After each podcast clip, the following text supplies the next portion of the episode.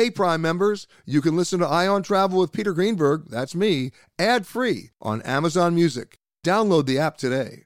This spring, if you'd rather spend time enjoying your lawn instead of trying to keep it alive, there's good news. TruGreen is the easiest and most affordable way to get a beautiful lawn. All you have to do is water and mow, and they'll do the rest. Weed control, fertilization, aeration, and even some things you might not even think of. They'll do all of it, while you can do literally anything else. With TruGreen, you can have your lawn looking as good as a putting green. That's not hyperbole. TruGreen is the official lawn care treatment provider of the PGA Tour. TruGreen offers a satisfaction guarantee, and they have a verified best price promise, which guarantees you the lowest price with no compromise on quality. You do you. Let TruGreen do your lawn care. Visit trugreen.com to get the best lawn at the best price with the best people guaranteed. Looking to instantly upgrade your Mother's Day gift from typical to meaningful? Shop Etsy. Get up to 30% off well crafted and personalized gifts from participating shops until May 12th. This year, embrace your creative side. You know, the side your mom gave you, and shop Etsy for custom jewelry, style pieces, home decor, and extra special items she'll adore. Need something original and affordable for Mother's Day? Etsy has it. Shop until May 12th for up to 30% off gifts for mom. Terms apply. This is the Eye on Travel Podcast with CBS News travel editor Peter Greenberg.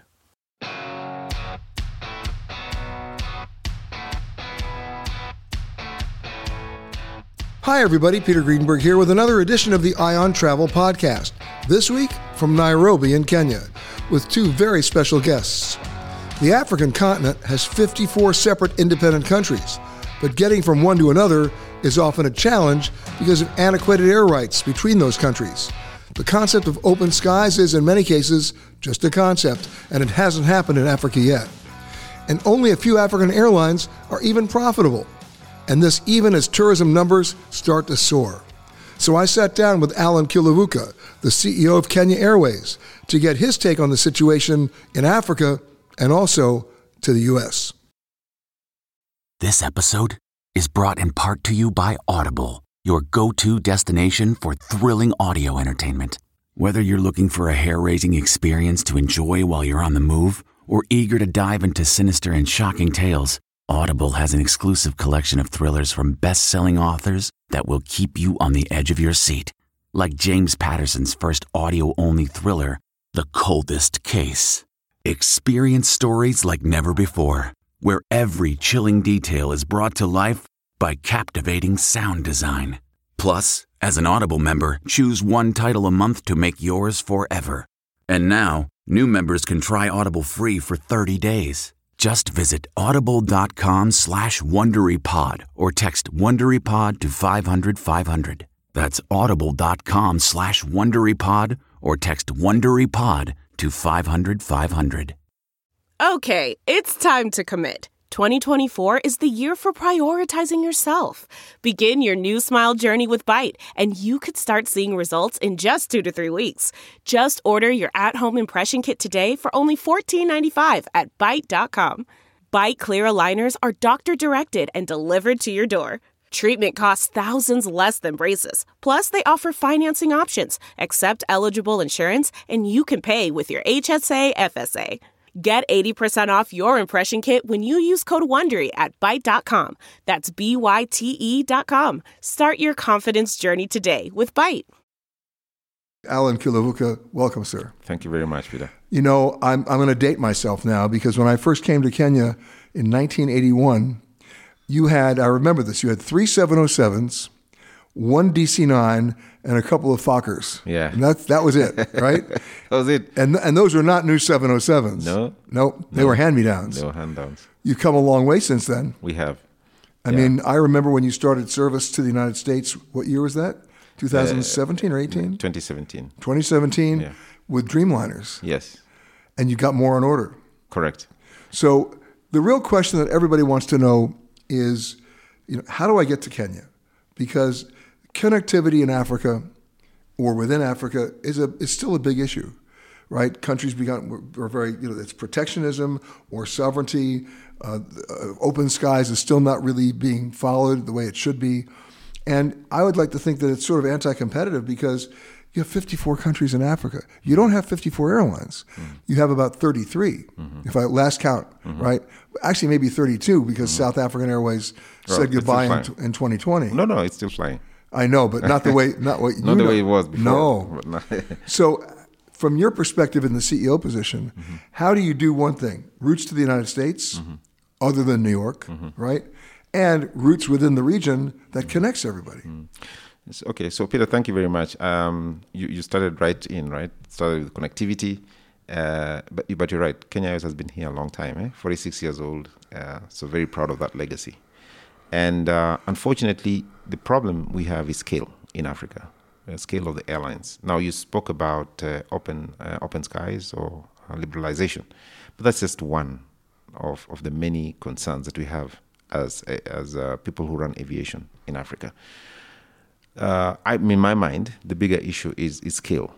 Okay, uh, you mentioned 33 uh, airlines. I mean, if you look at the number of actually in do, um, dormant uh, airlines, you actually Very a lot few. more than that. No, no, no, a lot more than that. Right. So, so you're talking about over 100 airlines. Uh, some of them are not functioning. I mean, most of them are, and so on and so forth. Uh, but you can't so- count an airline if it's not functioning. that's correct. So what, or some with, with one aircraft, or Right. two aircraft, and so on and so forth.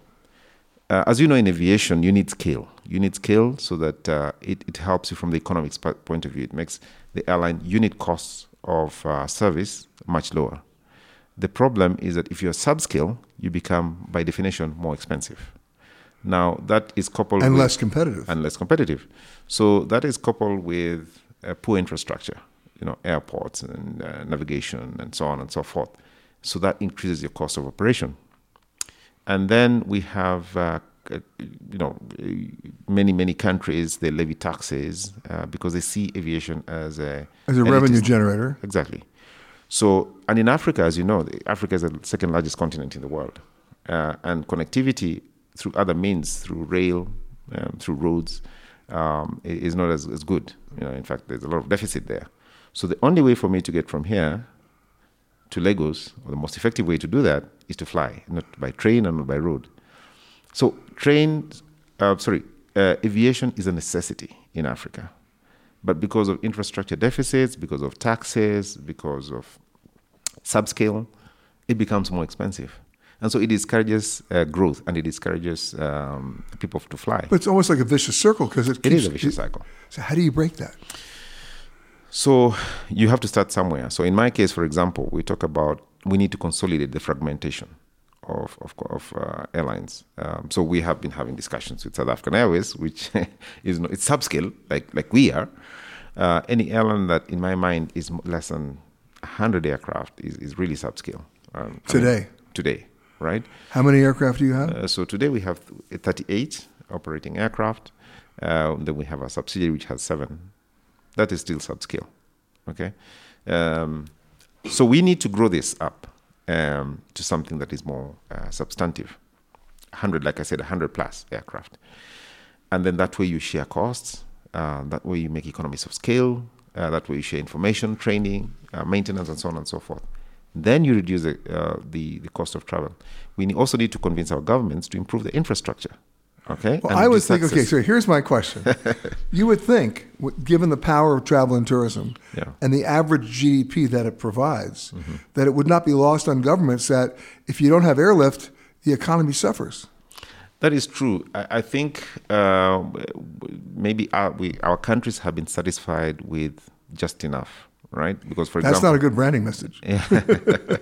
Uh, I mean, and, and that's the truth because if you look at the uh, how many tourists are we talking about in, in, in Kenya, for example, we talk about between 1.5 to 2 million uh, visitors. Uh, how many do you ta- how many tourists do you talk about in Paris, just Paris alone? Talk about 30 million.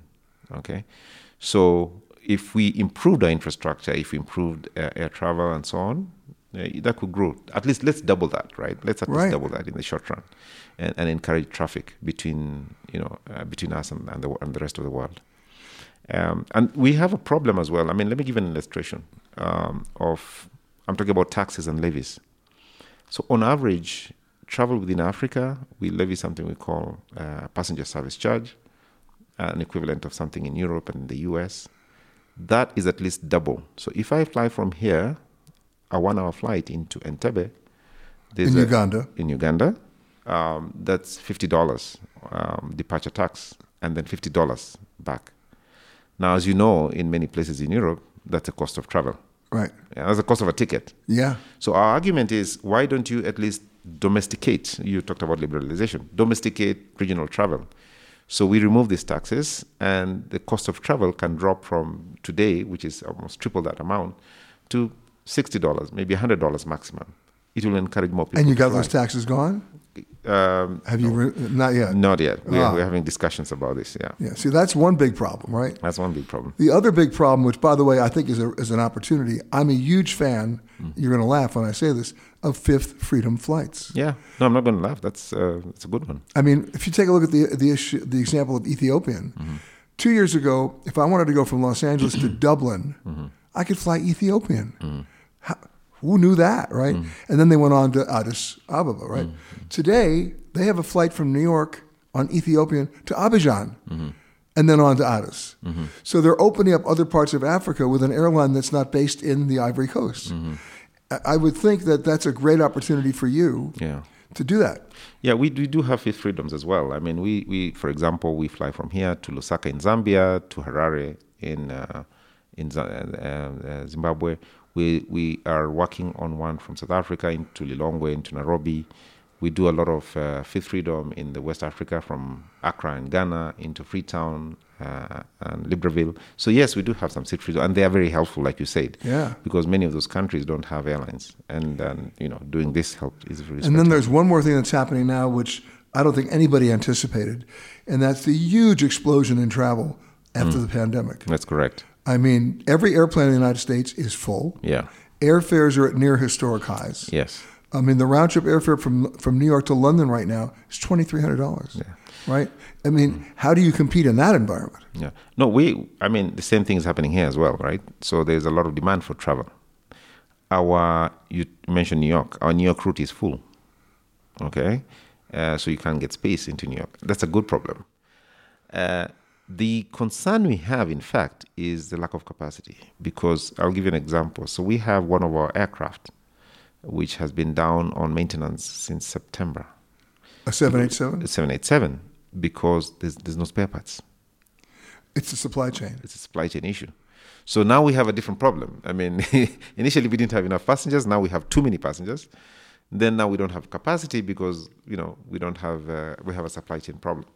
So you know aviation is very interesting. There's always uh something to to worry about and something to deal with.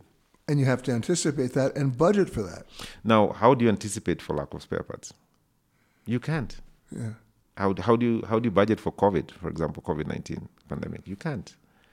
So it's I, I always I had a discussion yesterday. I said this is probably one of the most complex industries that you would have anywhere in the world.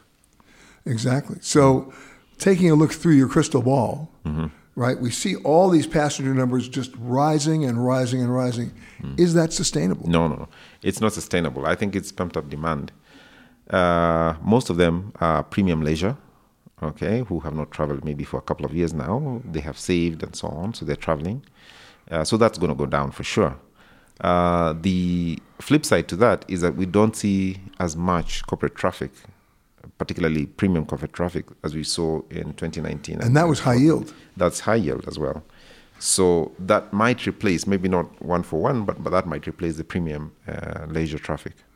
So, going down the road, as you're seeing traveler behavior changes Yeah. and traveler purchasing choices change, Yeah. um, I happen to agree with you. You can't sustain this, Yeah. but it does have to be redefined. Yes. because a lot of business travelers who are traveling, because in, the, in, in this era where you can work from anywhere, Right. they can extend their trip and just stay in that location for another week, Yeah. right? Yeah. So the couple of things. I mean, for us, we are kind of, should I say, lucky or not? So we, You can say lucky. Go ahead. it's not really luck because it's it's a bad thing on its own because you know the Africa is not developed. I mean, it's not mature yet. Uh, aviation is not mature. We only have about two percent of global air traffic. That's it. That's it, two percent. And remember, this is A big continent. A big continent with about eighteen percent of the global population. So completely playing below our radar. So that needs to grow, and it's going to grow, and it's growing. Uh, we But, estimate what- that's but what's going to lead the growth? Uh, Small regional carriers? No, well, everything together, I think, Yeah. right? Because this is a big continent, so you need both small regional carriers. We also need uh, larger air, airlines to to transport people. Um, we also, I said lucky because we are now implementing something called Africa Continental Free Trade Area. So remember, when we are saying aviation, we're not just talking about people; we're talking about goods as well. We're talking about cargo. Um, so there's a lot of cargo that's going to be moving within the continent, which supplements uh, passenger travel. Hopefully, with some of your spare parts. Yes, with some of my spare parts yeah, so I think that there's going to be growth uh, in and by itself. You know, of course, the West, particularly Europe and America, those are mature markets. There's push to, to, to, to travel more on trains, which is more sustainable uh, from a planet perspective. So probably stagnated, I think. Africa is going to grow. Africa needs more, not less. But really, you have nowhere to go but up. Yes, absolutely. Now, of course, this is countermanded by something. Now, there's pressure globally that there should be less air travel uh, because of carbon emissions. Um, okay, so that makes sense. But doesn't make sense But that's us. not going to happen. you know that. I know that. no, listen. There's, I mean, we, people have made commitments, right? So, okay, we have signed up to uh, net zero by 2050. But that gets down to sustainable aviation fuel. Yes, but sustainable aviation fuel is on by itself is um, is a poison chalice. Okay, it's a good thing because of course it reduces or reduces uh, carbon emissions, But they're not doing it at cost yet. but it is increasing the cost either three or four times depending on how you're looking at it. Now in, in Africa we're already expensive as it is. So that makes it even worse. Yeah, it makes it even worse. And my argument has been so we are subscale. We emit, I said we are 2% of global aviation. Now, we in Africa, oh, sorry, in aviation, aviate, uh, aviation emits between 2 and 4% of global carbon. If you're 2%, that means that Africa emits 0.0002%. Okay? It's nothing. Okay? I'm not saying we should ignore it. I'm saying the bigger priority for us is growth. The bigger priority for us is connectivity. Um, and we can do alternative ways of substituting carbon emissions. We're doing a lot of tree planting. We're doing a lot of, uh, you know, uh, clever, smart travel, uh, recycling, and so on and so forth. That's going to be helpful. Now, if we use sustainable aviation fuel, which we, we are happy to, we would have to ask that we, we, we get help uh, for people who are emitting. I mean, airlines have 800 aircraft. We, I just told you we are flying 38 or 40 aircraft. Uh, people who are flying 800 aircraft should pay for those ones who play, f- flying 40 aircraft, right? I mean, that's just what the way it works. But then there's the economy of scale. And the bottom line is I remember when the first color television set came out, it was $2,000. Now you can get a color television set for about $110. That's true as well. But how long will it take? Hopefully not as long. so today, uh, you know, if you look at sustainable aviation fuel, uh, the supply only has two percent of the need.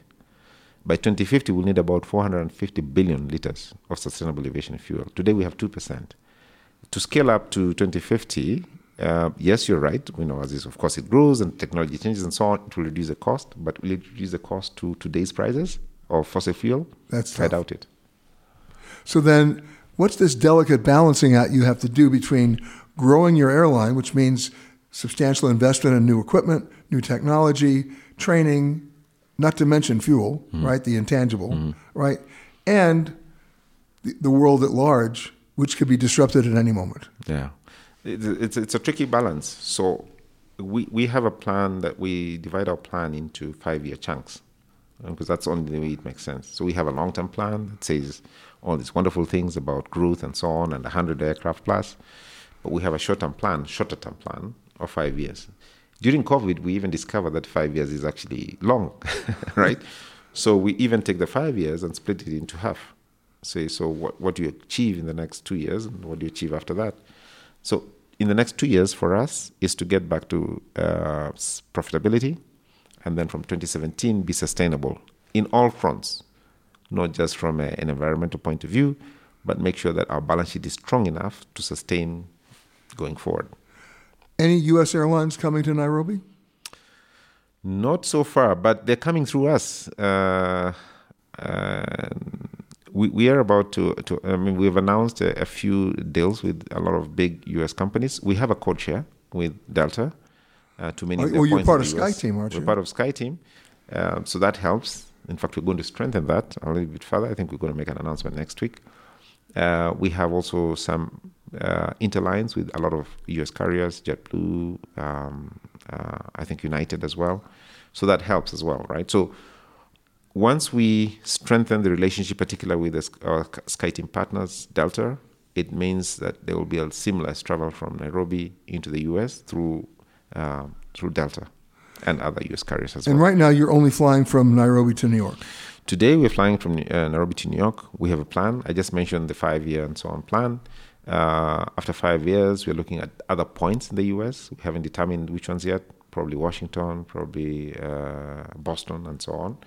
Uh, obviously, we will have to acquire an aircraft that gets there, so it will have to be a Dash Nine uh, Dreamliner. Uh, but there's plans uh, for other points in the U.S. as well. And frequency? So frequency, uh, that's a good question. So today, because it's peak season now, it's going to peak season. We're now flying every day To New York. to New York. In fact, we have an opportunity to double that, to do a double daily, at least in the short run. Uh, so we will go back down to seven days. If if we get if we get double daily, or if we get ten, um, that we can do ten, uh, and then go back to seven and sustain the seven every day. And Uh, right now, every one of those planes is full. Now, before during before peak, before now, they were not full. Uh, but we noticed they started filling up mid May, uh, a little bit directional um, towards uh, the south. Uh, but now going forward, they're full all through until September. Wow. So, what about going back to connectivity? If I'm flying New York to Nairobi, Yeah. do you have a schedule and a route system that allows me to connect easily in Nairobi to other flights that you have? Yes, yes. There's a clear connectivity uh, from Nairobi to the rest of our points in Africa, in particular, uh, and that's that's why it's important to have the right scheduling and the right timelines. So there's a lot of uh, the connectivity of the U.S. flight connects directly into all our banks to the rest of Africa. Now I got to ask the indelicate question: Wi-Fi. Yes. You knew that was coming. no, I didn't. Do you have it on the planes yet? No, we don't. Uh, uh, but we're working on it. We're working on it. Uh, initially, we thought it's not. I mean, we did a survey actually. Interestingly, we did a survey, and it wasn't top of the mind for most of our passengers. But the trend um, is forcing us to get to that point. Sometimes I think, why don't you just want to relax? I mean, you're flying. Come on, just sit back, read your book, and relax. Uh, but in You know why? Because people don't change their lifestyle when they change their location. I think that's true. But from the North American market, look what Delta just did. They're offering free Wi-Fi on every flight, yeah, yeah, and that and that's a market changer, yeah. yeah. right? Yeah, yeah. So yes, we are working on it. Um, you know, we have another small problem. Our Dreamliners are the early edition of Dreamliners, so they don't have provisions for uh, for the antennas uh, for the Wi-Fi. So we have to retrofit this uh, Dreamliner. So it's quite expensive for us. Uh, we were fast in the market with these Dreamliners. Now we have to pay for it because they didn't have the technology then. But we're working on it. See, that's the lesson from the movie Saving Private Ryan. Not an Yeah. idea, not a good idea to be in the first wave. Exactly correct. exactly correct. So, how many more planes do you have on order? So we don't. We right now we uh, we're getting two planes, not on order actually. We we we are going for uh, used aircraft uh, for now, um, trying to contain our costs. We want to grow reasonably. Uh, we haven't ordered yet, but we have a plan to take. Uh, so every year from today to, for the next five years, keep. If you think about it, on average, you're going to have three aircraft uh, into into into our fleet. So, it'll it's be a while before you get to 100. Remember, I talked about consolidation. Yeah.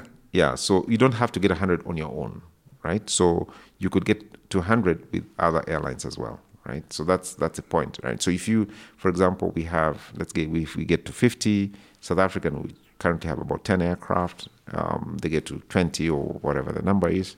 And then we have a West African carrier getting to 20. So that's 100, right? Yeah, so you get to 100 in the next five years. And if you buy it all together, you get a better deal. Yeah, exactly. Exactly. My thanks to Allan. And now a long conversation with a Kenya lover who also happens to run one of the more unusual hotel and resorts in the world, right in Nairobi. You may be a guest, but that doesn't stop the giraffes from letting you know, in an up close and personal way, whose house it is. A visit with Mikey Carr Hartley. They own and operate a very special place, Giraffe Manor. You can host the best backyard barbecue when you find a professional on Angie to make your backyard the best around. Connect with skilled professionals to get all your home projects done well. Inside to outside, repairs to renovations. Get started on the Angie app or visit Angie.com today. You can do this when you Angie that. T-Mobile has invested billions to light up America's largest 5G network from big cities to small towns, including right here in yours. And great coverage is just the beginning. Right now, families and small businesses can save up to 20% versus AT&T and Verizon when they switch. Visit your local T-Mobile store today.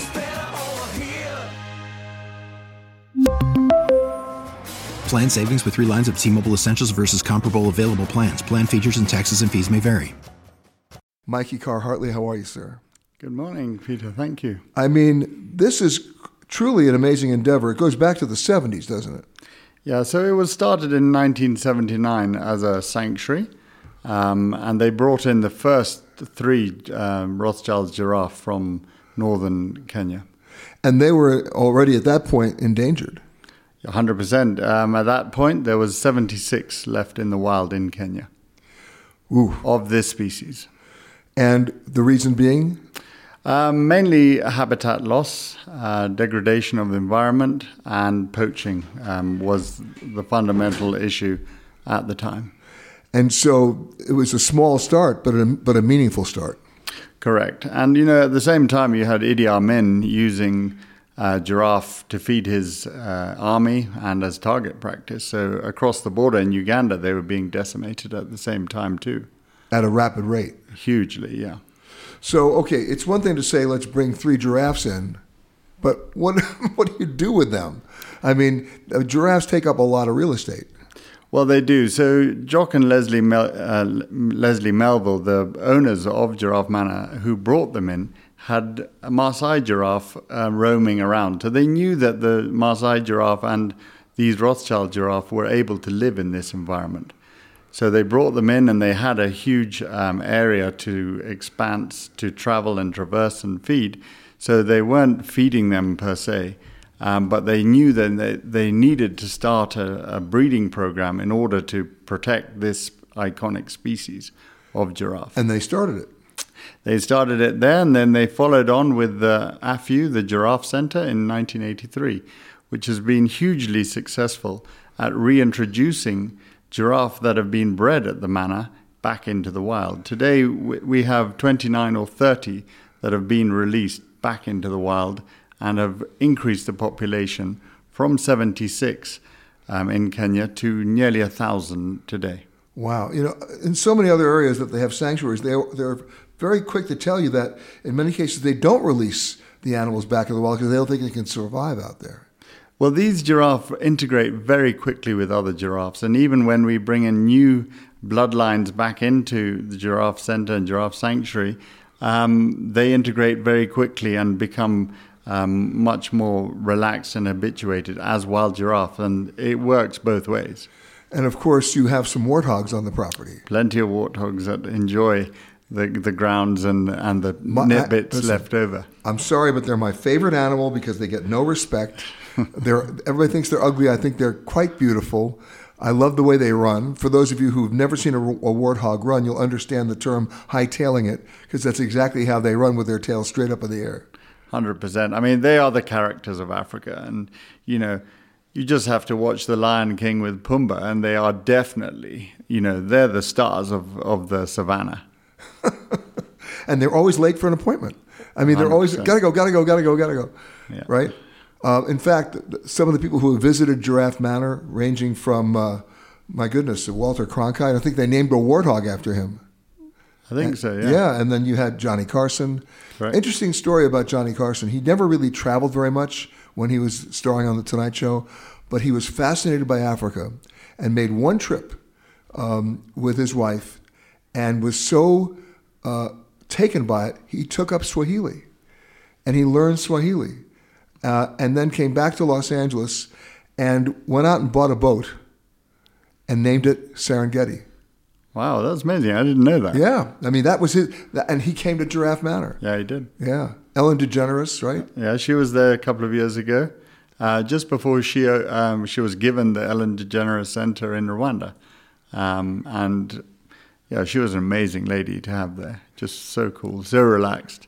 But walk me through what an experience at Giraffe Manor is like because you don't just show up and check in at the hotel. The minute you walk in, I mean, you are surrounded by giraffes. Well, the giraffes, you know, they come up um, to feed at, at, tea time, and they come and you know check out who's at, who's on the front porch. Well, what you're saying is it's a different definition of high tea. Definitely, I mean it's high tea with high tea a, with a high neck, with yeah. high neck, yeah, hundred percent. And they they they're very relaxed. They come in, they love it when we've got kids there. They just love the noise and the chaos there. Um, and then after about half an hour, they decide they're going to go and forage back in the forest again. And then back in the morning, when everyone wakes up at dawn, they come back and stick their heads into the windows and have breakfast with you. And by the way, he's not exaggerating. When I was here on the second floor, I was having breakfast, and the next thing you know, there's a giraffe head on my head. Hundred percent. The big ones, right the big the ones can can reach the second floor, and they're very good at asking for their breakfast too. This one didn't ask. Just whacked you anyway. Oh, I got I got a little bit of a headbutt, yeah. But the thing that most people don't realize until you feed a giraffe is the size and length of their tongue.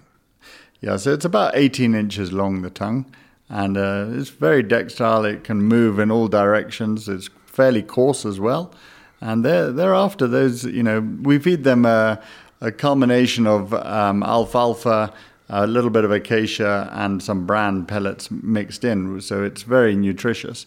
Um, but they they know how to grab those things. They they're going for the eggs. Yeah.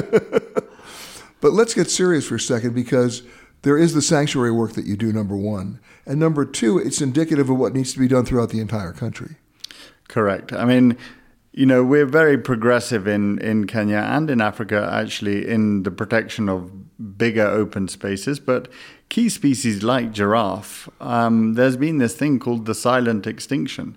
This is, you know, people don't know that the giraffe population um, has declined by 30% since the 80s. We had 155,000 giraffe in Africa uh, in the mid 80s, and now we're at 117,000. This is primarily due to degradation of the environment, climate change, poaching, any number of these factors. But, is there enough know, for them to eat?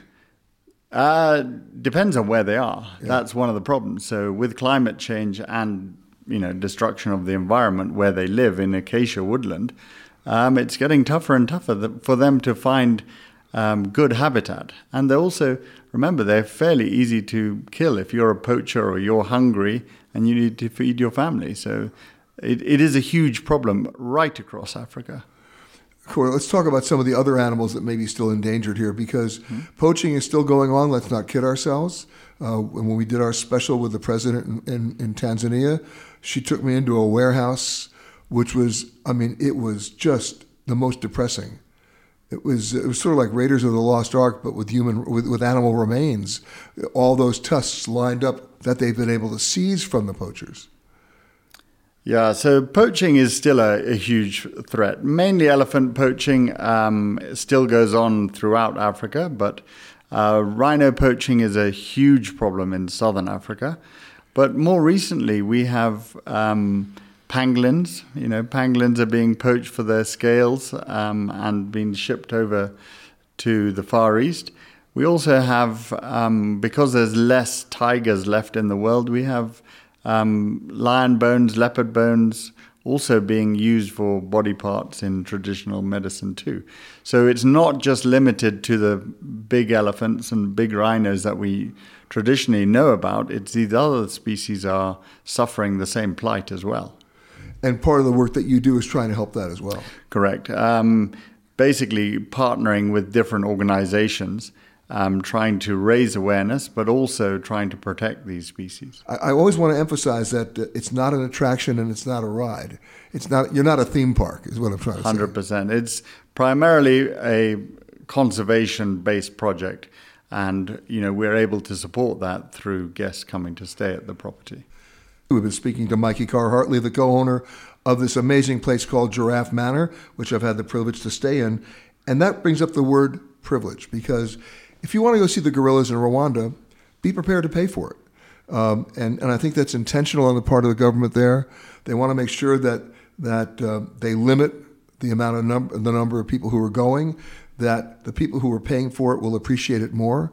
And not only that, that a certain percentage of the money that you're paying actually goes back to the local communities. You're doing that in, in your lodges as well. We're doing exactly the same. Um, what the the Rwanda model is is you know you're paying you get what you pay for. They do an amazing job, and they're able to um, limit supply because we don't want to overcrowd the gorillas and have them too habituated. And in the same breath, we're trying to do the same. We're limiting the number of, of people that are able to come to Giraffe Manor and our other properties because we don't a want to dilute the experience of the guests staying there, but also it has we have a bigger philanthropic um, arm which is called Footprint, and it's our Footprint Foundation that has longer reach to the conservation of other species as well as giraffe, and that's key. That you have to have this fundamental backbone in the company to be able to be sustainable for the future. You know, I remember coming back here in 1985, and then again in 1995 with a group of my friends, and I think they were getting bad advice because when they got here, they had all brought like pencils and crayons. And I said, why? He says, well, we just want to give it to the kids. I said, what makes you think the kids need that? Right? And, and, and so, th- to the extent if you're going to visit in the local communities, which, by the way, I encourage everybody in a very big way to do, find out first what they really need, right? Find out from the people on the ground, find out from the communities what they need, what they, their immediate needs are. It may be as simple as just food or security or a classroom. They don't necessarily need pens and books. This m- might be what we think they need, but you know, fundamental issues that come to to the fore will be brought to you by the the tribesmen, the local ladies, the mums, the the dads. You know, that's what they know what they need. I remember on that trip that discussion happening because they brought their, their pencils and crayons, mm-hmm. and it was enlightening for them to realize that wasn't going to do the trick. Yeah. Um, and what that one village needed out way out in the Mara was they needed transportation to get the kids to school because everybody was walking, and they were walking miles. And so two of the people on our trip contributed enough money to get them a bus. I mean, that was that was a game changer it's you know it's the simple things we we don't think about often these um, things like how do you get to school you know in the Masai Mara they're walking past elephants and lions and buffalo you know it's the safety of the kids is paramount as well. Once they get to school that's a different story. You know that's a more of a government issue but you know it's the you know also to when you're at school you need food to be able to think. If you don't have a full tummy you can't concentrate for the full day. So it's a school feeding program is much more beneficial so that the kids get a better education. So when they come out the other side they are equipped to deal with you know today's world. And a portion of the money that's spent for people to come and spend the night at giraffe manor goes right back. 100% it all goes back. So we we partner with um, for giraffe manor. It goes to giraffe conservation fund um, which is a big organization looking after giraffe, to AFEW, the Giraffe Center. And then we have individual programs in and around Kibera, where um, we give um, to a school in the slums in Nairobi. Um, and then in our other other properties, we have more centric programs to their specific areas. And for my listeners, stay tuned on this because if you go to our website, petergreenberg.com, we will give you the websites for all those organizations so you can contribute before you even get here. Uh, you'll be doing a lot of, a lot of help. What's the biggest surprise? I, I, should have uh, made this the first question, but when people come to Giraffe Manor, I, I can speak for myself, but I'm not going to. I'm not going to do that. What's the biggest surprise for people when they first get there? I think the sheer size of the animal when they're next to them and the fact that they do come and do stick their heads through the window. It's not photoshopped. It's not. Um, it's not that it happens a one-off, Um, and, you know, they're not being forced to come up. It's their, at their own will. And that, I think, is their biggest surprise. Right. They're not robotic. No. you don't have to replace any batteries. No, no, no. It's it's it's their instinct and it's what they want to do, and they're free. If they don't feel like coming up, no one's herding them up to come and, and see the guests at the manor. And your biggest challenge? Our big well, one of the biggest challenges is um, probably space. You know, we have to relocate giraffes out. Um, we've got a critical mass of about 13 to 14 giraffes when they like now you saw yesterday there was four new babies there they'll have to be moved out um, and the biggest challenge is where to move these giraffes because they're a, a, specific species that need to be kept isolated from other giraffes so uh, space once we move them is going to be the fundamental um, challenge because the breeding program is doing well, um, which is a great thing, but it, that's going to be our biggest problem. My thanks to Mikey and to Allan Kilavuka. And my thanks to you for listening to this Eye on Travel podcast. For more conversations with the world's leaders in travel, as well as answers to your travel questions, be sure to rate and review this podcast wherever you happen to listen to podcasts. And for all the breaking travel news, you know what to do. Just log on to petergreenberg.com. The Eye on Travel podcast is produced by Amanda Morris and Anthony Protis Chung. For more content from Peter Greenberg and the Eye on Travel team, visit petergreenberg.com. Eye on Travel is a production of CBS News Radio. If you like Eye on Travel with Peter Greenberg, you can listen early and ad-free right now by joining Wondery Plus in the Wondery app or on Apple Podcasts. Prime members can listen ad-free on Amazon Music. Before you go, tell us about yourself by filling out a short survey at wondery.com/survey. The Hargan women seemed to have it all. We were blessed. My mom was amazing. But detectives would soon discover inside the house there were the bodies of two women. A story of betrayal you would struggle to believe if it wasn't true. I am just praying to God this is a sick joke. From 48 Hours, this is Blood is Thicker The Hargan Family Killings. Listen to Blood is Thicker The Hargan Family Killings early and ad free starting May 1st with a 48 Hours Plus subscription on Apple Podcasts. Hi, this is Jill Schlesinger, CBS News business analyst, certified financial planner, and host of the Money Watch podcast. This is the show where your money is not scary and it's not boring. It is a show that's all about you. It's your questions that make it possible for me to provide unconventional and entertaining insights on your money and maybe more importantly, on your life. I'm going to be your financial coach, someone who brings common sense and an insider's perspective on how to manage your money and your emotions. And I promise we are going to have a little bit of fun along the way. Have a question from retirement to career changes to college funding? Just send us an email at askjill at jillonmoney.com. Follow Money Watch wherever you get your podcasts. You can listen ad free on the Amazon Music or Wondery app.